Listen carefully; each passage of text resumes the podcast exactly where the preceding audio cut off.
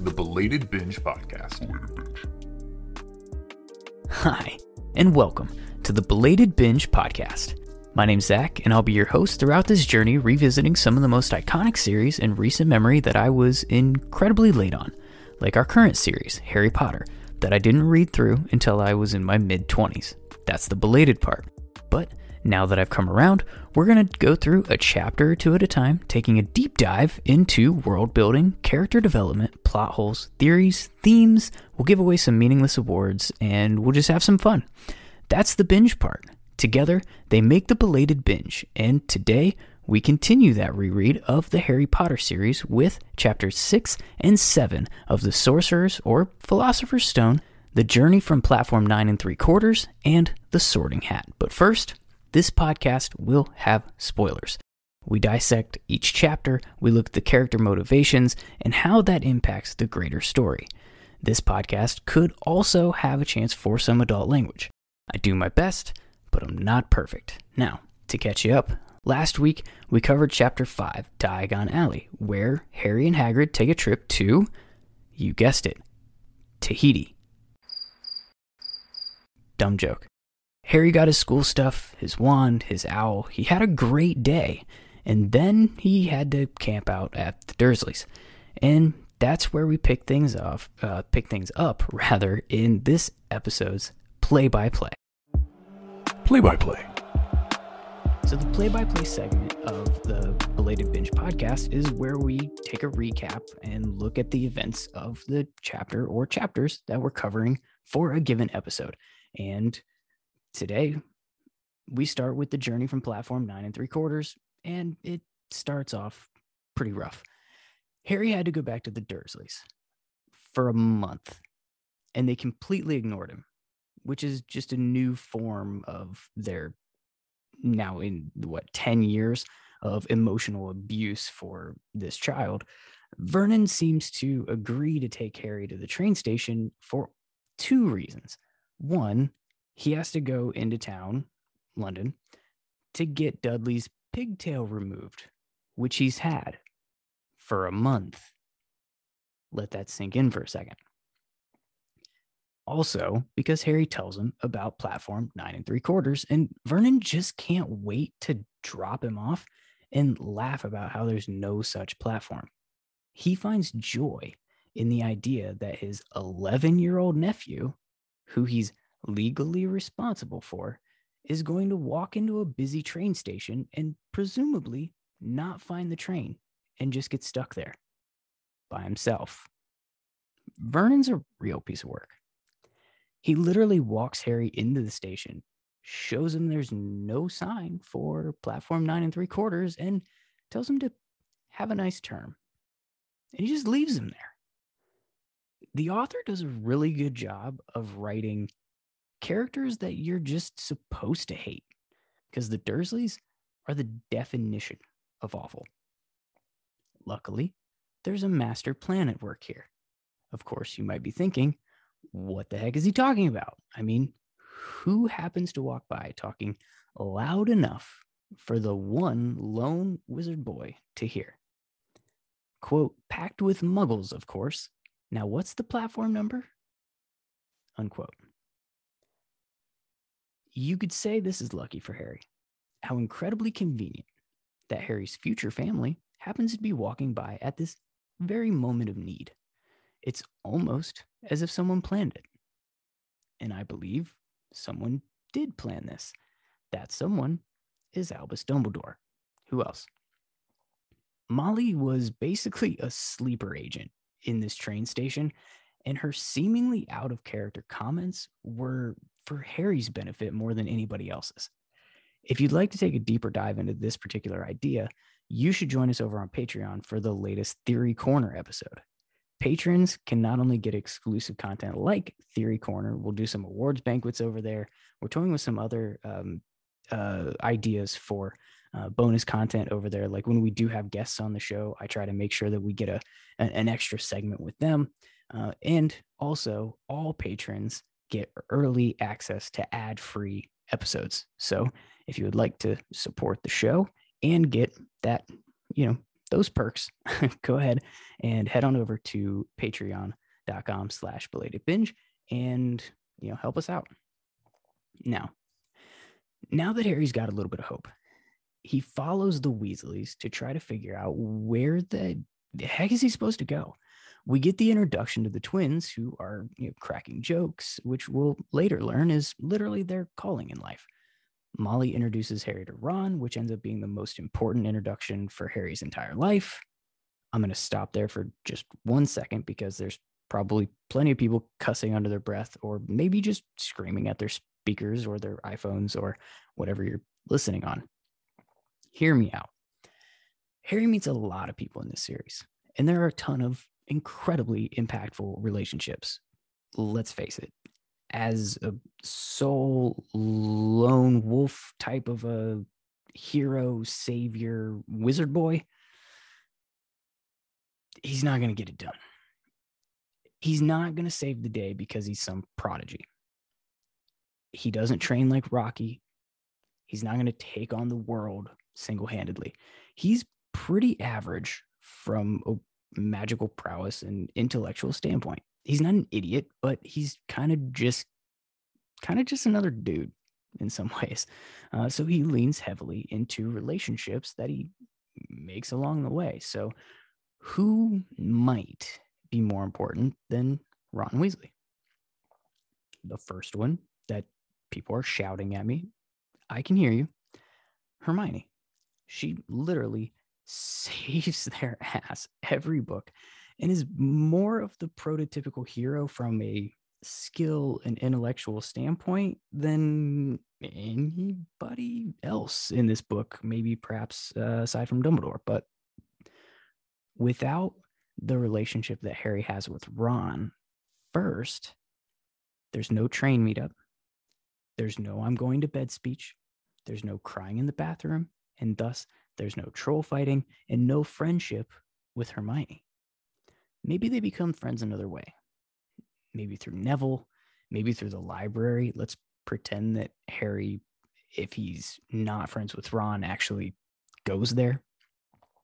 But what if Harry actually ends up hanging out with, you know, Seamus and Dean instead? Seamus, sorry, I said Seamus, didn't I? Seamus or Dean instead.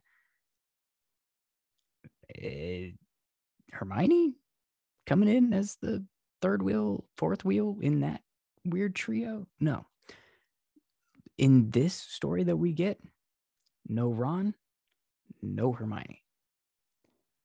What's another impactful relationship that could be more important than Ron? Well, Dumbledore. Duh. But I don't count Harry as meeting Dumbledore at any point in the series really a meetup or a meeting because Dumbledore has literally been pulling the strings for Harry's entire life. If you haven't realized that, you haven't listened to any of our previous episodes.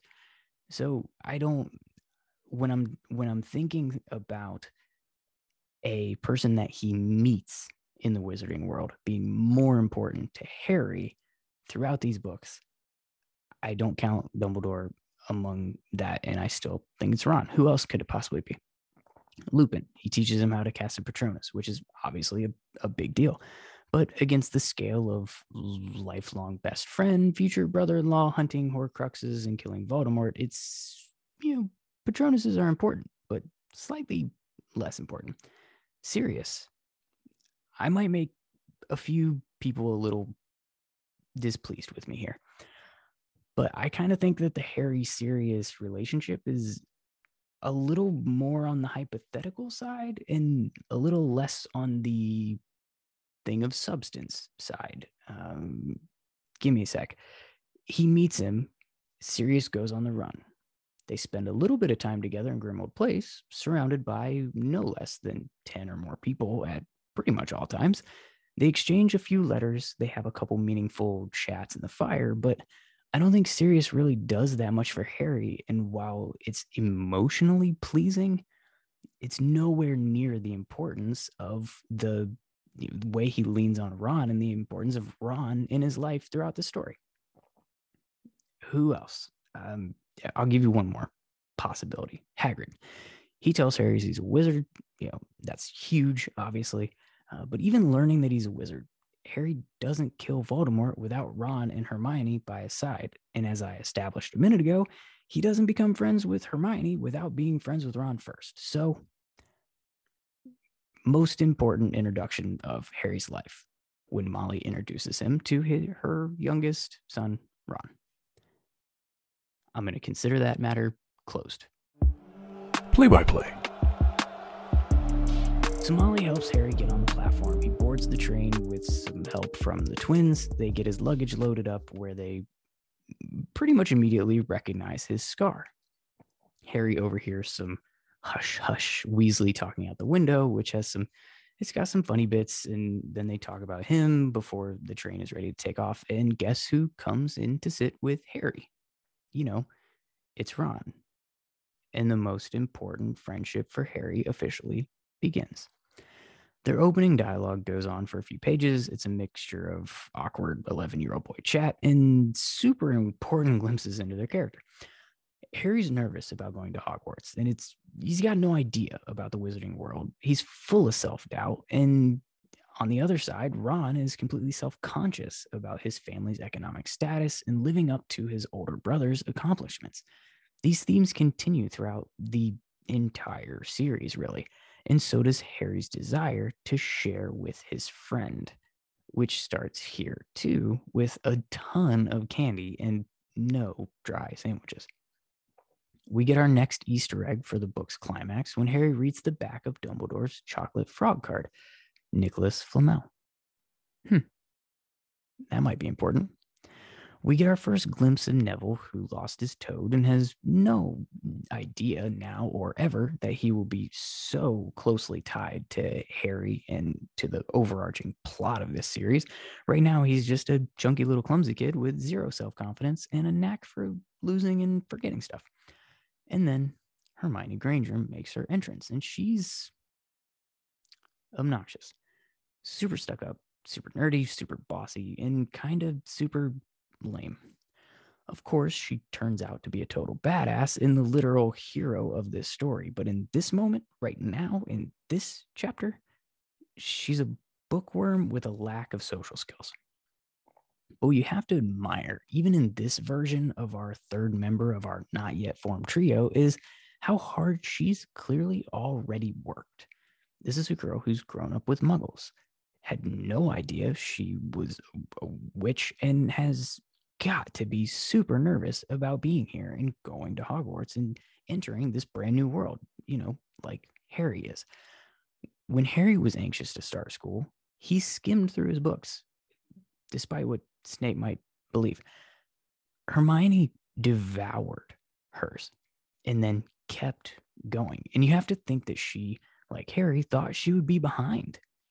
All of these other students, in their minds, grew up around magic and they already know how to do a ton of wizard stuff. She wanted to learn everything she possibly could to catch up and essentially prove herself. You know, plus, she has an obvious desire to be good at this. She's kind of like an athlete, constantly training her skills in the gym, and she started at 11. No wonder she becomes so formidable as a witch.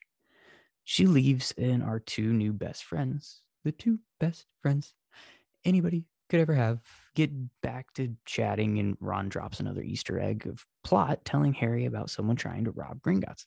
And then Malfoy's Goon Squad. We're not going to spend a ton of time here because we'll have plenty of chances to talk about how annoying the Malfoy, Crabbe, and Goyle trio is. Because, spoiler, we can't really take a trip on the Hogwarts Express without Draco needing to come by to try to bully Harry. It's actually on the ticket. Platform number, departure time, moment the most annoying character in this series is going to come be annoying.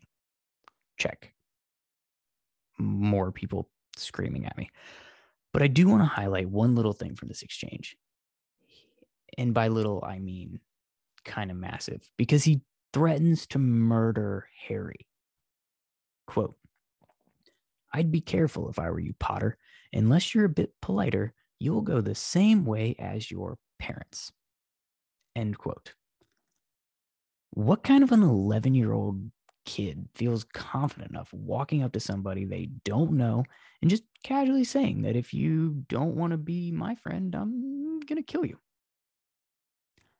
But why come seek Harry out at all? He doesn't know who he is. He didn't even realize that they'd met already. Why would the son of a Death Eater come look for Harry when he hears that he's on the train? Could this be Lucius's doing? There was a mention later in the series, I think from Snape in Spinner's End, that some of the Death Eaters thought that Harry might actually be a powerful dark wizard who would take up the mantle of Voldemort, and that's how he defeated him. Did Lucius think this might be the case? Did he perhaps tell Draco growing up that this was his theory? Would he maybe ask or task Draco with finding and perhaps befriending him at school that year? Would Draco maybe do that on his own after hearing all the stories? We know he's the type of bully who feels his power by who he knows and how much money he has. And like his father, tough when they have stronger friends than you. What was the goal here? What would the plan be? Get Harry to be your friend, assume he's in Slytherin, and try to influence him? Wait to see his dark agenda and then follow him? Be close to him so you can be in a position to be powerful when he takes over the wizarding world? Or is this just simply a kid who heard a famous name and wanted to go poke the zoo and, you know, the animal zoo display? Whatever the motivation, the seed of hatred for these two was planted.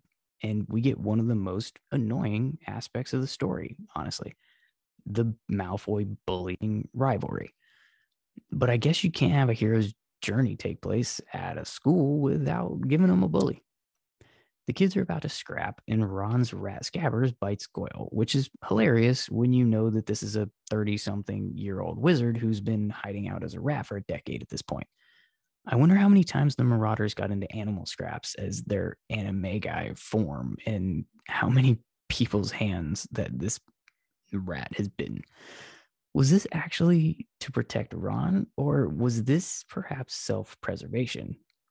This is a Malfoy, after all. And as they point out in Prisoner of Azkaban, Death Eaters might not be so happy with him either, because he let the uh, he broke the Fidelius charm as the secret keeper for the Potters. He let Voldemort know where to go to find them, to kill them, and where to find Harry. And what happens when Voldemort tries to take out Harry? Bye bye, Voldemort. Don't think that buys you a lot of favor with the followers of Voldemort.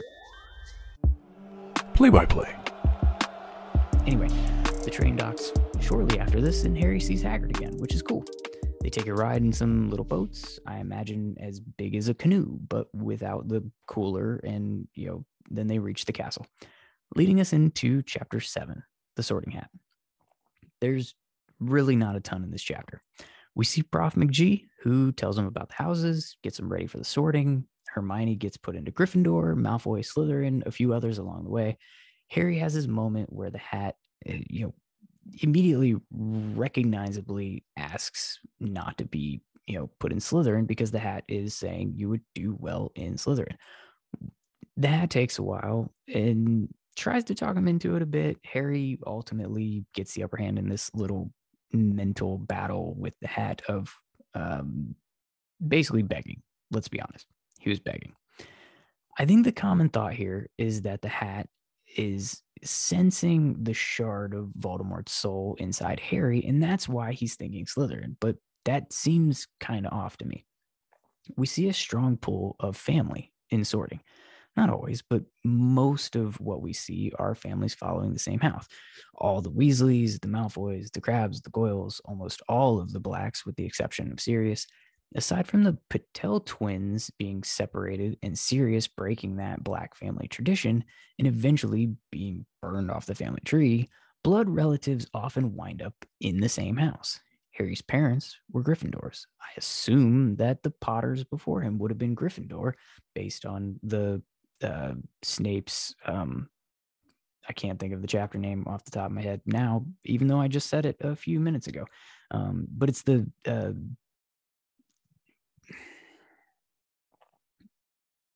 bear with me.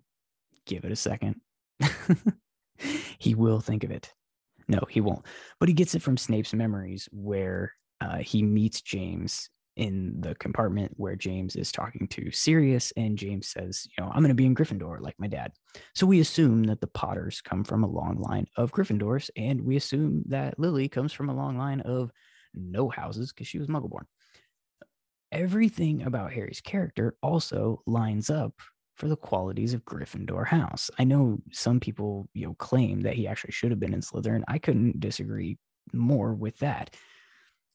So if that's if the hat is sensing one shard, one tiny shred of Voldemort's soul versus all of these qualities and generations of you know bravery in Gryffindors, it doesn't add up that well to me why it's such a debate.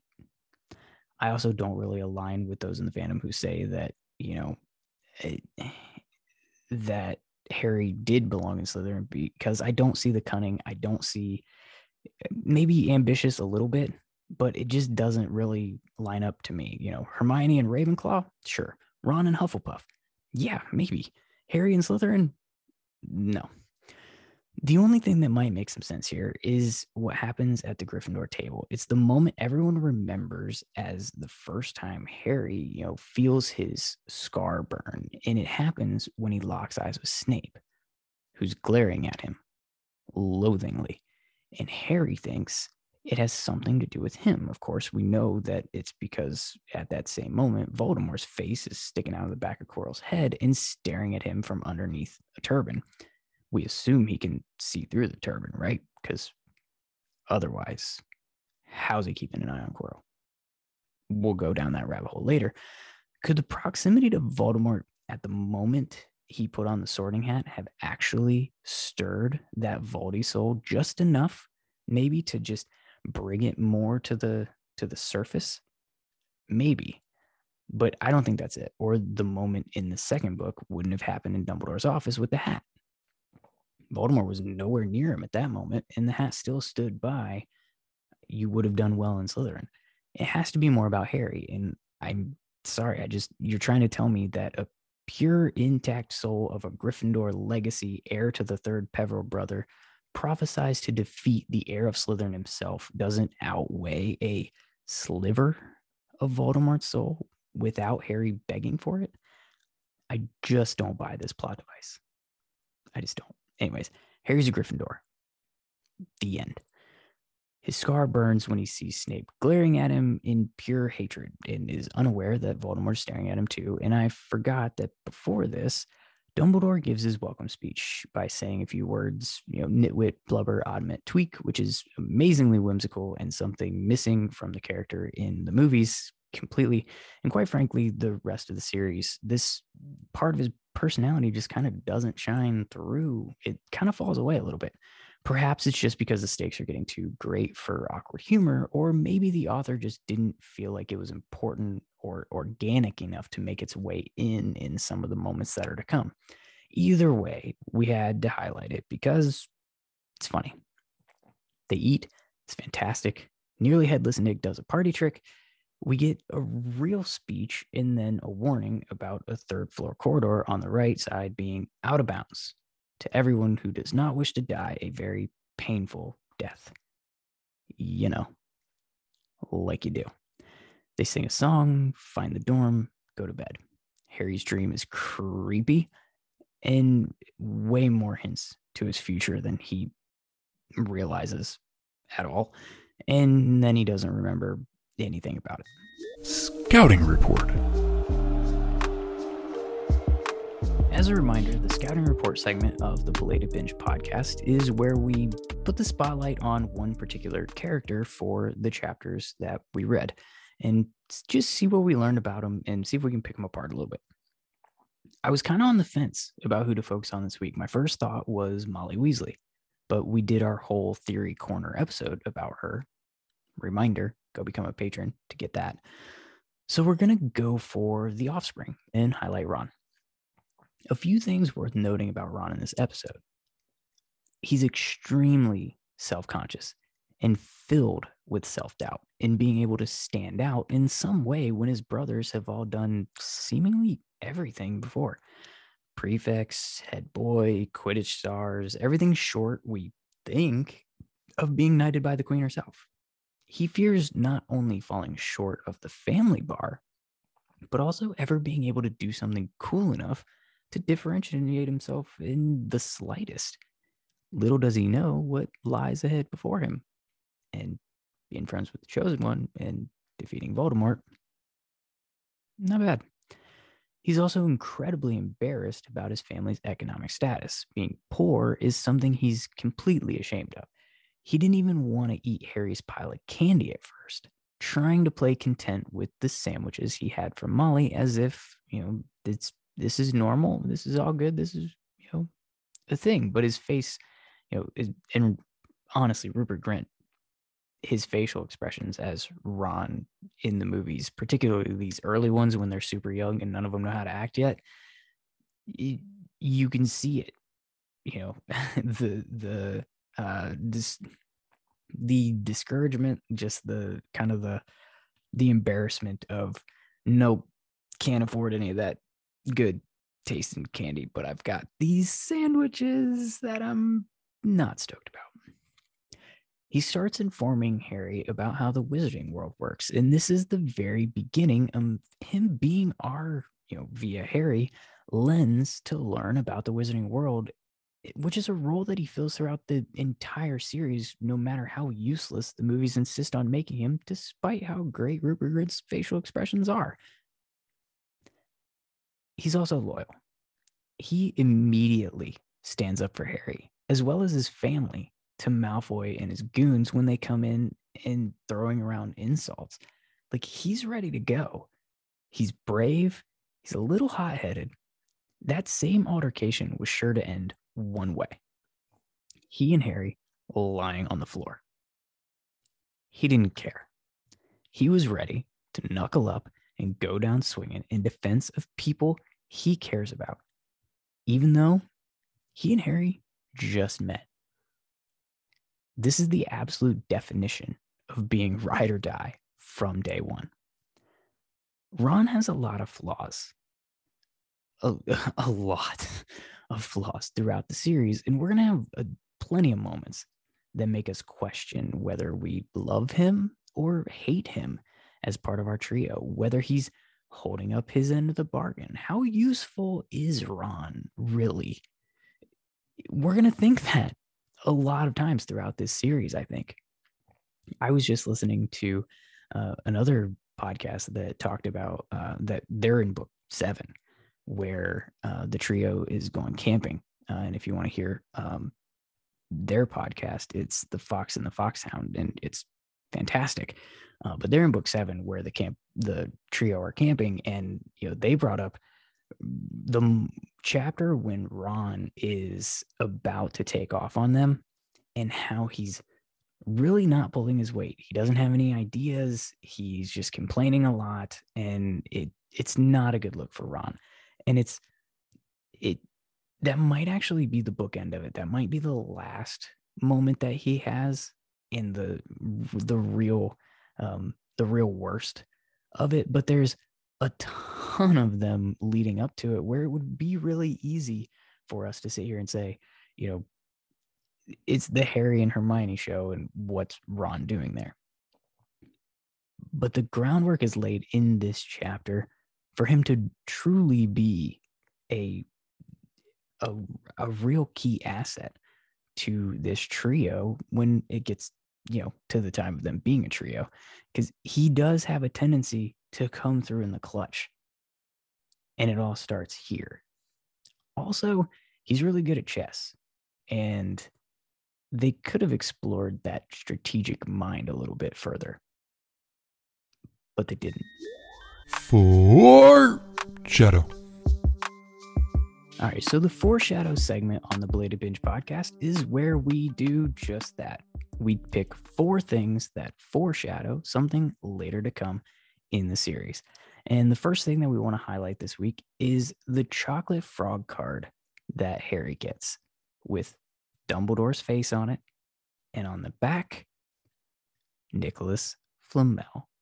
This is the missing piece of information that Harry completely forgets about after this moment. But when Hagrid lets the name slip, it's there somewhere in the back of his mind. He's the only known maker of the Sorcerer's Stone or Philosopher's Stone, and that is the object this whole book is about. And it's right at the tip of his tongue or right in the back of his mind, and he just can't grab it until mm, it honestly, it probably takes him too long. But, you know, shout out to Chocolate Frog Cards for planting the seed. The second thing that we want to foreshadow this week is the scar burn, the connection between Harry and Voldemort's minds. It's written to make us believe that it happens when Snape looks at Harry like he hates him and wants him to die. But it's actually because in that moment, Quirrell is facing Snape and his head is the back of his head, rather, is facing at Harry. And he's got his turban on, which means Voldemort in this moment is looking directly at Harry from the back of Quirrell's head, from just across the room. This is the closest that Voldemort has been to Harry since he was a baby. And of course, we're assuming that he can see through the turban because magic. But that scar burn, we're going to have a lot to do with that scar. There's going to be a lot of burning. There's going to be a lot of connection between these two, all going through that scar. The third thing that we want to foreshadow this week is the look that Snape gave Harry, making him think that this is a teacher that doesn't like me at all. Oh, how right he was. I know Snape is made out to be a hero by the end, and he's, you know, definitely working for Dumbledore throughout these books behind the scenes. Yes, absolutely. But the whole keeping Lily's son alive but treating him like garbage doesn't exactly win me over. You know, Snape hates Harry. And for those who have said they wished the big reveal at the end would be that Snape was Harry's real father, please think that through. You want to add to how terrible Snape treats Harry and compound it by saying he was tearing his own kid down as though he completely loathed him the whole time? No, thank you on that particular head canon. The last thing that we want to foreshadow this week is Harry's dream at the very end of the chapter. Wrapped in Quirrell's turban, seeing Malfoy laughing at him, who will be his nemesis, Snape, who will be his bully, and that high pitched, just screech of nails on a chalkboard laugh of Voldemort flashing green, Avada Kedavra curse, which is both a flashback and a foreshadow. It's a really heavy dream. And it has so much in it that is just draped in four shadow, five shadow, six shadow, 13 shadows, all the shadows, all the shadows are in this dream. And he can't remember it when he wakes up. I don't know if that's for the better or for the worse. A game of inches. So, the game of inches, this is a part of the show where we take something from the chapters that we read and we tweak the circumstances a little bit. It could be a character choice, it could be a plot moment, it could just be some event that took place, a decision made, you know, in the chapter that if it just got a small tweak, was shifted by just maybe an inch or two, how different could the story have ended up? What kind of ripple effect could it have had? And this week, we're going to go down the theory rabbit hole of what if Ron just kept walking down the train aisles and sat with his brothers instead of Harry. I mean, we We talked about how this was the most important introduction and friendship that could have possibly happened for Harry in this story. What if it didn't happen?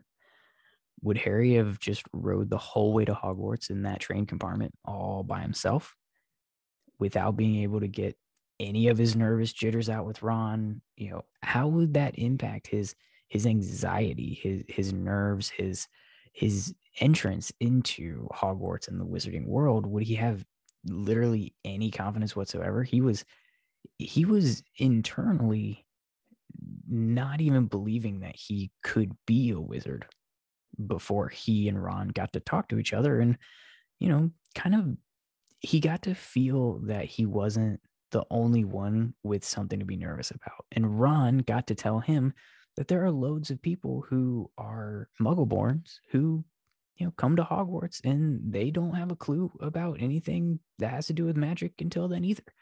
You know Harry's not going into a situation that is you know uh, impossible or or even all that out of the ordinary in this wizarding world for these kids. But without Ron there, what's he feeling? And what about when Malfoy and his goons show up? And I call Crabbe and Goyle his goons pretty much every time. So get used to that. Would they have tried to bully Harry if he was there by himself? Would Harry have possibly bought more into the rhetoric if Ron wasn't there, you know, being just tore down? How would that have interaction have gone if it was three on one, not three on two? Would they have tried to come to blows? If it was, if they were just cornering the boy who lived, what would again what we talked about this earlier what was the goal of going in there in the first place? What would they would they have just tried to be friends? We know that harry didn't like malfoy when they first met in madame malkin's when they were getting their robes hemmed. And uh, one thing that i didn't bring up when we were reading that chapter but it's popping into my head now so i'm going to share it with you that i thought was funny is malfoy was there before harry already getting measured up and getting his robes. Harry gets there after and leaves before. What was taking so long with Malfoy? Anyway, you know, we we know that Harry wasn't a fan.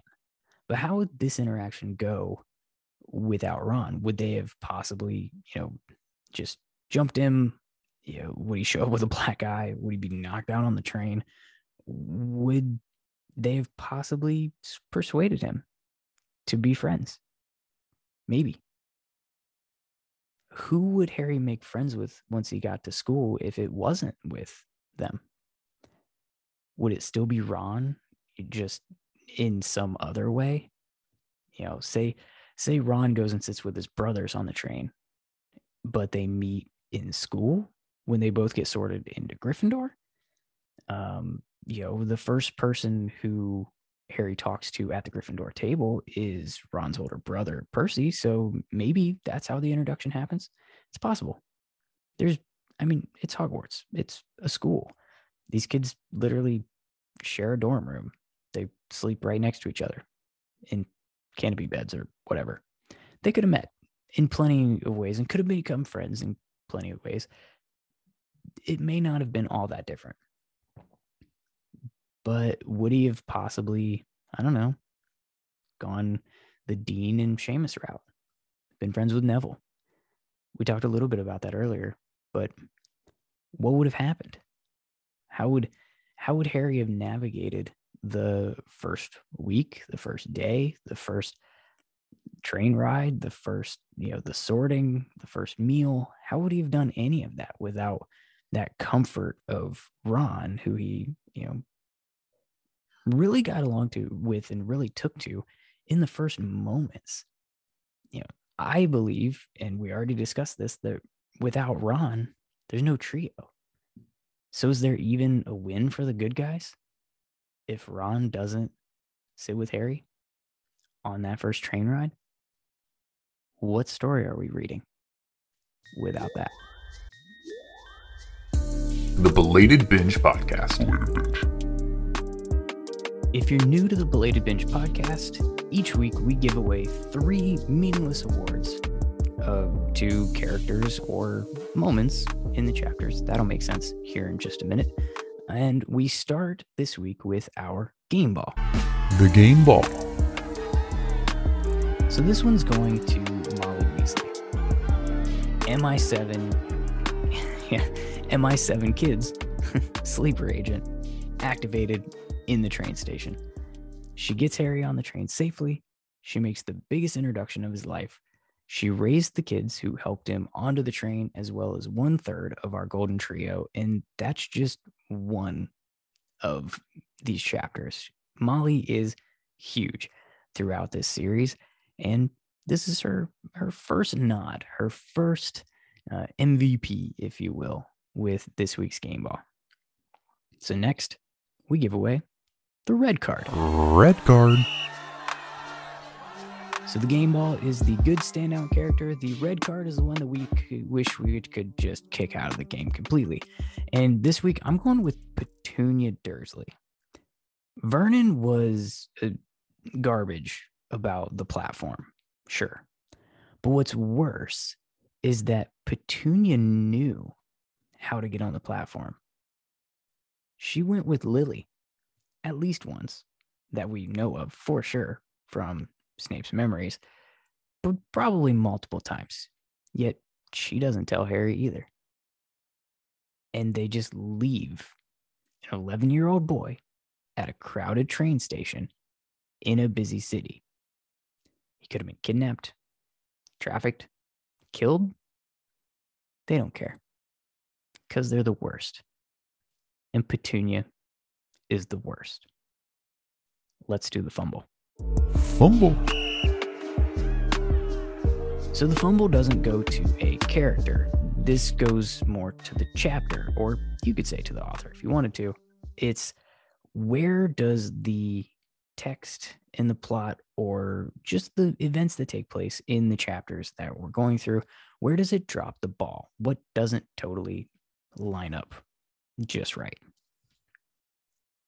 For this week, you have a whole school of people in the train station running through one single pillar and nobody notices.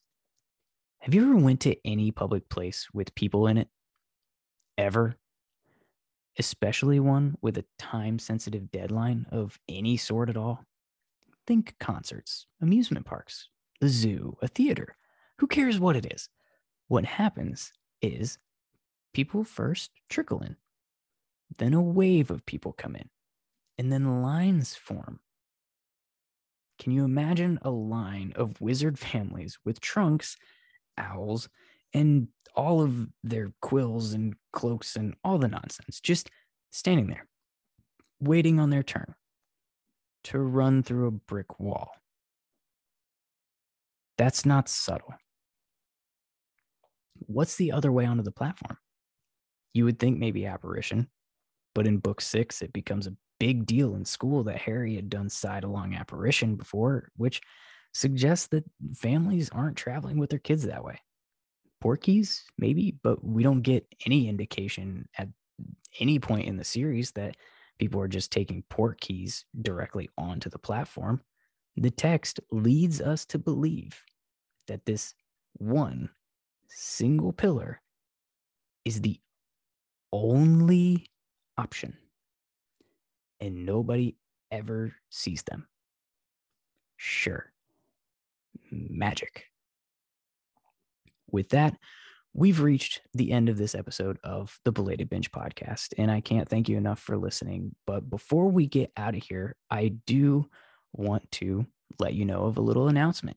If you missed it last week, uh, I uh, announced that um, next week is actually going to look a little bit different on the podcast. We're going to be having Amanda from the Fox and the Foxhounds that I mentioned earlier on as a co host. If you're unfamiliar, she and her husband host a spoiler free chapter by chapter podcast. As I mentioned, they're in the final book now. And since her husband had never read the books, she's had to avoid spoilers this whole time.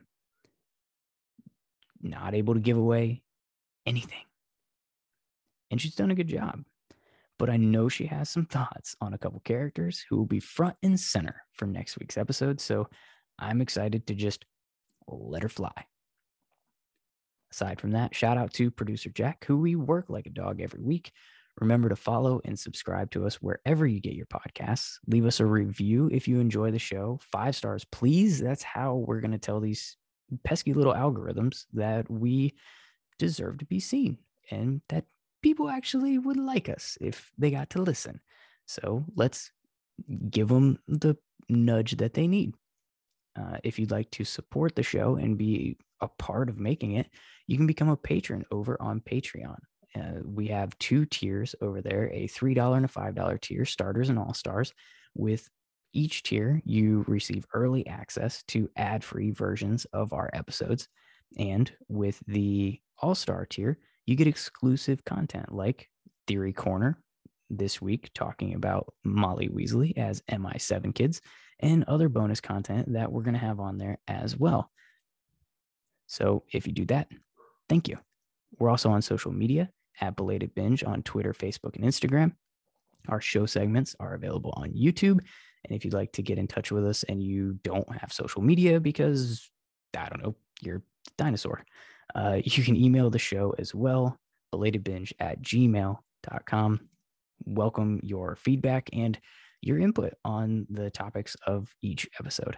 If you're reading along next week, we're going to do chapters eight and nine of Sorcerer slash Philosopher's Stone, again with our special guest Amanda from The Fox and the Foxhounds. Um, aside from that, that's all I got. So we'll see you back here on the Belated Binge podcast. The Belated Binge Podcast.